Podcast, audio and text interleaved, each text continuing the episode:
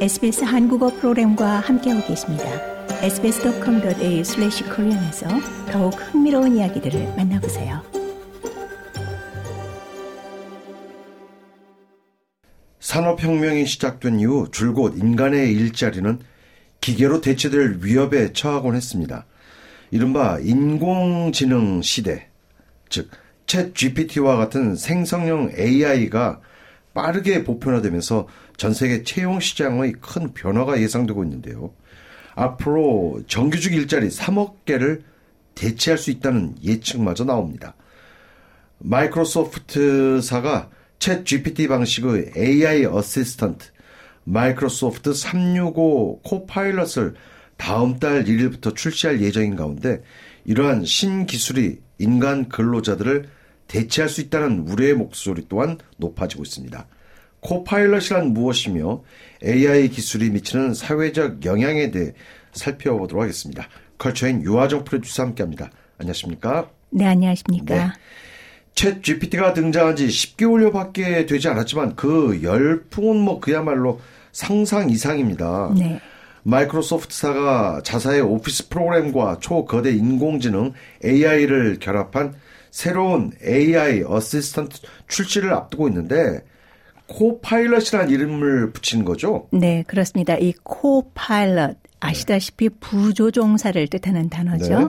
네, 마이크로소프트사의 차세대 AI 업무 도구 코파일럿은 기장인 인간 옆에서 업무를 돕는 AI 비서라는 음. 의미에서 지은 이름입니다. 네. 이 코파일럿은 이메일 작성에서 워드 문서 생성, 음. 파워포인트 제작, 그리고 회의 요약 작성 등 다양한 업무에서 도움을 주는 AI assistant라고 할 수 있겠죠. 네. 네, 출시 앞서 사티아 나델라 마이크로소프트 최고 경영자는 네. 마이크로소프트는 오피스와 초거대 언어 모델 결합을 통해 일하는 방식을 근본적으로 바꿈으로써 앞으로 생산성 증대 분야에서 새로운 물결을 일으킬 것이라며 그것을 집대성한 결과가 바로 코파일럿이라고 밝혔습니다. 네. 코파일럿이 잡무를 줄이고 창의성과 생산성을 향상하는 등 업무 효율을 극대화할 것이라는 전망이 나오고 있는데 자, 구체적으로 마이크로소프트의 워드, 엑셀, 파워포인트, 아웃룩, 팀스 등 자사 모든 업무용 도구에 어떻게 적용되는지 좀 살펴보죠. 네. 네. 먼저 워드의 경우 문서 작성에서 편집, 요약, 창작까지 도와줍니다. 네. 방대한 문서를 주고 핵심 내용을 요약해 줘라고 지시하면 음. 어, 문서의 핵심 내용을 단 몇 초 내에 몇 문단으로 압축합니다. 네. 네, 또 파워포인트에 통합된 코파일럿은 간단한 명령 하나에 즉시 완성된 파워포인트 문서로 만들어주는데요. 아, 네. 뭐내 생각, 내 아이디어를 쓱 적기만 해도 프레젠테이션이 완성된다는 얘기입니다. 네. 또 엑셀에서는 복잡한 엑셀 문서의 핵심 내용 추출부터 음. 추세 파악, 아울러 전문적인 데이터 시각화 등이 단 몇 초 만에 가능합니다. 네. 어, 우리가 많이 쓰는 이메일 관리 앱인 아웃룩에선 고객사에 보낼 답장 초안도 음. 만들어주는데요. 예를 들어 신제품 공개 행사에 쓸 고객사 초청 이메일을 써달라라고 하면 네. 즉시 이메일 초안이 작성됩니다. 뭐 이메일 길이나 문체도 자유롭게 음. 지정할 수 있습니다. 코로나19 팬데믹 이후 자리 잡은 이 언택트 문화의 대표적인 예가 바로 화상회의인데 네. 코파일럿은 심지어 화상회의 참석도 대신해 줄 수 있다면서요. 무슨 얘기인가요? 네. 마이크로소프트의 화상회의 도구죠. 팀즈. 네. 팀즈 사용 시 이 코파일럿이 대화 및 회의 내용을 실시간으로 오. 요약하고 놓친 부분을 강조해서 알려줍니다. 네.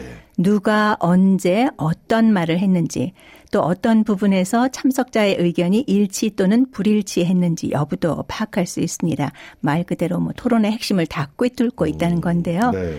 대화 맥락에 맞게 특정 행동을 해야 할 경우 이용자에게 알려주는 기능도 네. 있습니다. 뿐만 아니라 내가 회의에 집중 안 하고 있더라도 나에게 갑자기 질문이 들어왔을 때 이 코파일럿에게 내가 어떤 대답이 필요할까라고 물어보면 추천 대답까지 친절하게 해줍니다.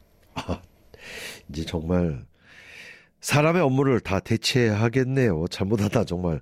한 시간 회의에 집중할 수 있는 시간은 솔직히 특히 화상 회의 때 쉽지 않아요. 네. 정말 집중하는 시간은 단몇 분이 되지 않는데 회의 내용뿐만 요약뿐만 아니라 뭐 앞서 언급된 직장에서 할 수 있는 대부분의 일들이 이 AI assistant 즉 코파일럿 하나의 솔루션을 통해 이루어진다면 뭐 새로운 세계가 그야말로 펼쳐지는 것 아니겠습니까? 네, 맞습니다. 뭐 정말 필요한 단 몇 분간의 정보를 얻기 위해 1시간짜리 회의에 참석하는 경우가 많지 않습니까? 네. 네, 마이크로소프트의 연간 Work Trend Index에 따르면 네. 노동자의 64%가 네. 이메일이나 회의, 기타 네. 디지털 형식의 방해 요소가 지속적으로 침투하는 터라 네, 네. 그날 그날 끝내야 하는 업무 처리에 어려움을 겪고 있습니다. 네, 전문가들은 이에 대해 코파일럿의 등장으로 앞으로는 노동자가 회의에 참여하거나 긴 이메일을 분석하듯데 쓰던 시간을 되찾아 네. 이를 자신이 좋아하는 일에 할애할 수 있을 것이라고 음. 희망했는데요. 뭐 단조롭고 반복되는 업무를 떠나 창의적이며 네. 정말 필요한 일, 네. 인간의 생각에 가장 도움이 될 수 있는 일에 집중할 것이라는 전망입니다. 그렇군요. 기술 발전이 업무 프로세스를 변화시키는 것은 분명하지만 이런 혁신적인 기술 발전에 불안감을 느끼는 근로자들이 많아요. 네. AI 도구가 협업을 위한 도구로서 긍정의 평가는 분명히 있습니다. 그런 반면 노동시장에 대한 중요한 논제로 부상할 수밖에 없는데 신기술이 인간 근로자를 대체할 것이란 우려의 목소리가 높아질 수밖에 네. 없겠지 않습니까? 그렇습니다. 글로벌 노동시장 보고서에서 전체 응답자의 약 3분의 1이 네. 앞으로 3년 후 자신의 역할이 기술에 의해 대체될 수도 있다라고 음. 우려하는 것으로 나타났는데요. 네. 코파일럿과 같은 AI 어시스턴트는 업무를 자동화하고 효율성을 높일 수 있지만 어, 반면 비용 절감을 원하는 기업이 AI에 과도하게 의존하게 되면 이로 인해 일부 정규직 일자리가 위협받을 수도 있는 거죠. 그렇죠. 네, 세계 경제 포럼이 전 세계 45개국 800개 이상의 기업을 상대로 조사한 네. 결과 향후 5년간 글로벌 고용 시장이 요동칠 수 있다는 보고서를 내놨는데요. 네. 기존 일자리 4개 중 1개가 AI로 인해 영향을 받고 이에 네. 따라 일자리 1,400만 개가 음. 아예 아예 사라질 것이라는 예측입니다. 네. 아예 1,400만 개의 일자리가 뭐 사라질 것, 소멸된다는 예측인데 섬뜩합니다. AI가 앞으로 정규직 일자리 3억 개를 대체할 수도 있다는 이 글로벌 투자은행 골드만삭스의 예측도 나왔는데 지금 기존의 일자리에서 사라질 분야가 가장 중요한 것 같은데 대략 어떤 분야가 네. 제일 먼저 희생타가 될까요? 네. 어, 아마 언뜻 떠오르실 겁니다. 대표적으로 현금 출납 담당, 아, 또 네. 사무행정 보조, 네. 격리회계 등이 대표적으로 꼽히고요. 그럴 것 같아요. 네. 네. 이들 분야에서는 2027년까지 8,300만 개 일자리가 사라질 것으로 세계 경제 포럼은 전망했습니다. 네, 네. 반면 빅데이터 분석이나 사이버 보안 등에선 일자리 6,900만 개가 새로 창출될 오. 것으로 전망되고 있습니다. 어, 언급하신 골드만삭스에 따르면 미국과 유럽에서 업무 4개 중 최대 1개가 완전히 자동화될 수 있는데 네. 특히 반복적인 데이터 입력, 법무 행정, 음. 수학적 기술이 필요한 직업이 모두 AI 도입에 따른 영향을 받게 될 전망입니다. 수학적 기술이 대체될 수 있는 것은 분명할 것 같아요. 네. 어떻게 보면요. 과거에 뭐 주판으로 다 계산했지만 지금 네, 누가 계산. 주판을 사용합니까? 네. AI가 우리 생각보다 훨씬 빨리 무서운 속도로 다가오고 있는 것만은 분명합니다. AI 시대, 당신은 안녕하십니까? 란 말도 나오고 있는데 AI에 대한 일반인들의 인식은 어떤가요? 이에, 대해, 이에 대한 뭐 조사가 한국에서 실시됐다는 얘기가 있던데요. 네네. 최근 어, 조사인데요. 한국인 3명 중 2명은 AI 때문에 일자리가 줄 것으로 본다는 조사 뭐 결과가 그렇죠. 눈길을 네. 끕니다. 블록체인 기반 여론조사 업체 더 폴이 네. 국내 한국 내 응답자 2만 6천여 명을 조사한 결과 네. 전체 59.3% 거의 뭐 60%가 네. 일자리가 줄 것이라고 답했고요. 네. 늘 것이라는 응답은 21% 정도에 불과했습니다. 네. 미국에서도 부정적 의견이 더 많습니다. 음. 미국 폭스 뉴스는 AI에 대한 인식을 묻는 자체 여론조사를 보도했는데요. 네. 사회를 위해 AI는 어떤가요? 라는 질문에 네. 좋은 것이라는 응답이 38%, 음. 나쁜 것이라는 응답은 46%로 높게 나타났습니다. 네. 또 AI 도입 기업을 얼마나 믿을 수 있는지와 AI 기술을 이해하고 있다는 응답과의 상관관계를 나타낸 국가 간 비교에서는 한국의 경우 AI 기술을 어느 정도 알고 있다는 응답이 상대적으로 음. 많으면서도 어, 신뢰도는 50% 이하로 네. 나타났습니다.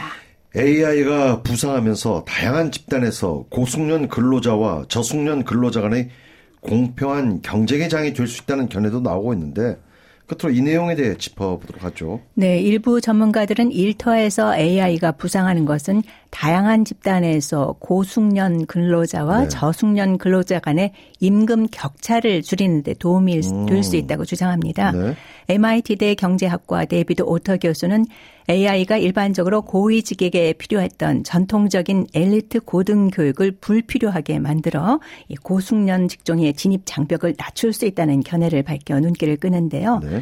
AI를 통해 다양한 노동자들이 빠르고 폭넓게 전문 네. 지식을 습득할 수 있게 되면 음. 과거에는 진입 장벽이 높았던 직종의 벽이 점차 음. 낮아질 수도 있다는 겁니다. 네. 즉 다양한 배경을 가진 지원자들이 AI 도움으로 엘리트 배경을 가진 전문가들이 주로 사용했던 고급 기술을 빨리 습득하게 됨으로써 네. 4년제 학위를 소지하지 않고도 가능한 기회가 다양하게 열릴 것이란 얘기죠. 네. 이에 따라 경쟁의 장이 공평해지고 소득 격차, 임금 격차를 줄이는 데도 도움이 될 수 있다는 설명입니다. 그렇군요.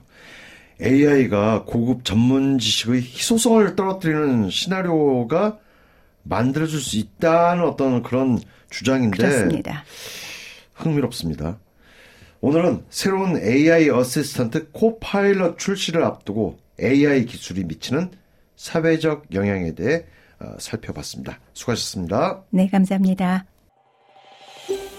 더 많은 이야기가 궁금하신가요? Apple Podcast, Google Podcast, Spotify 또는 여러분의 포드캐스트를 통해 만나보세요.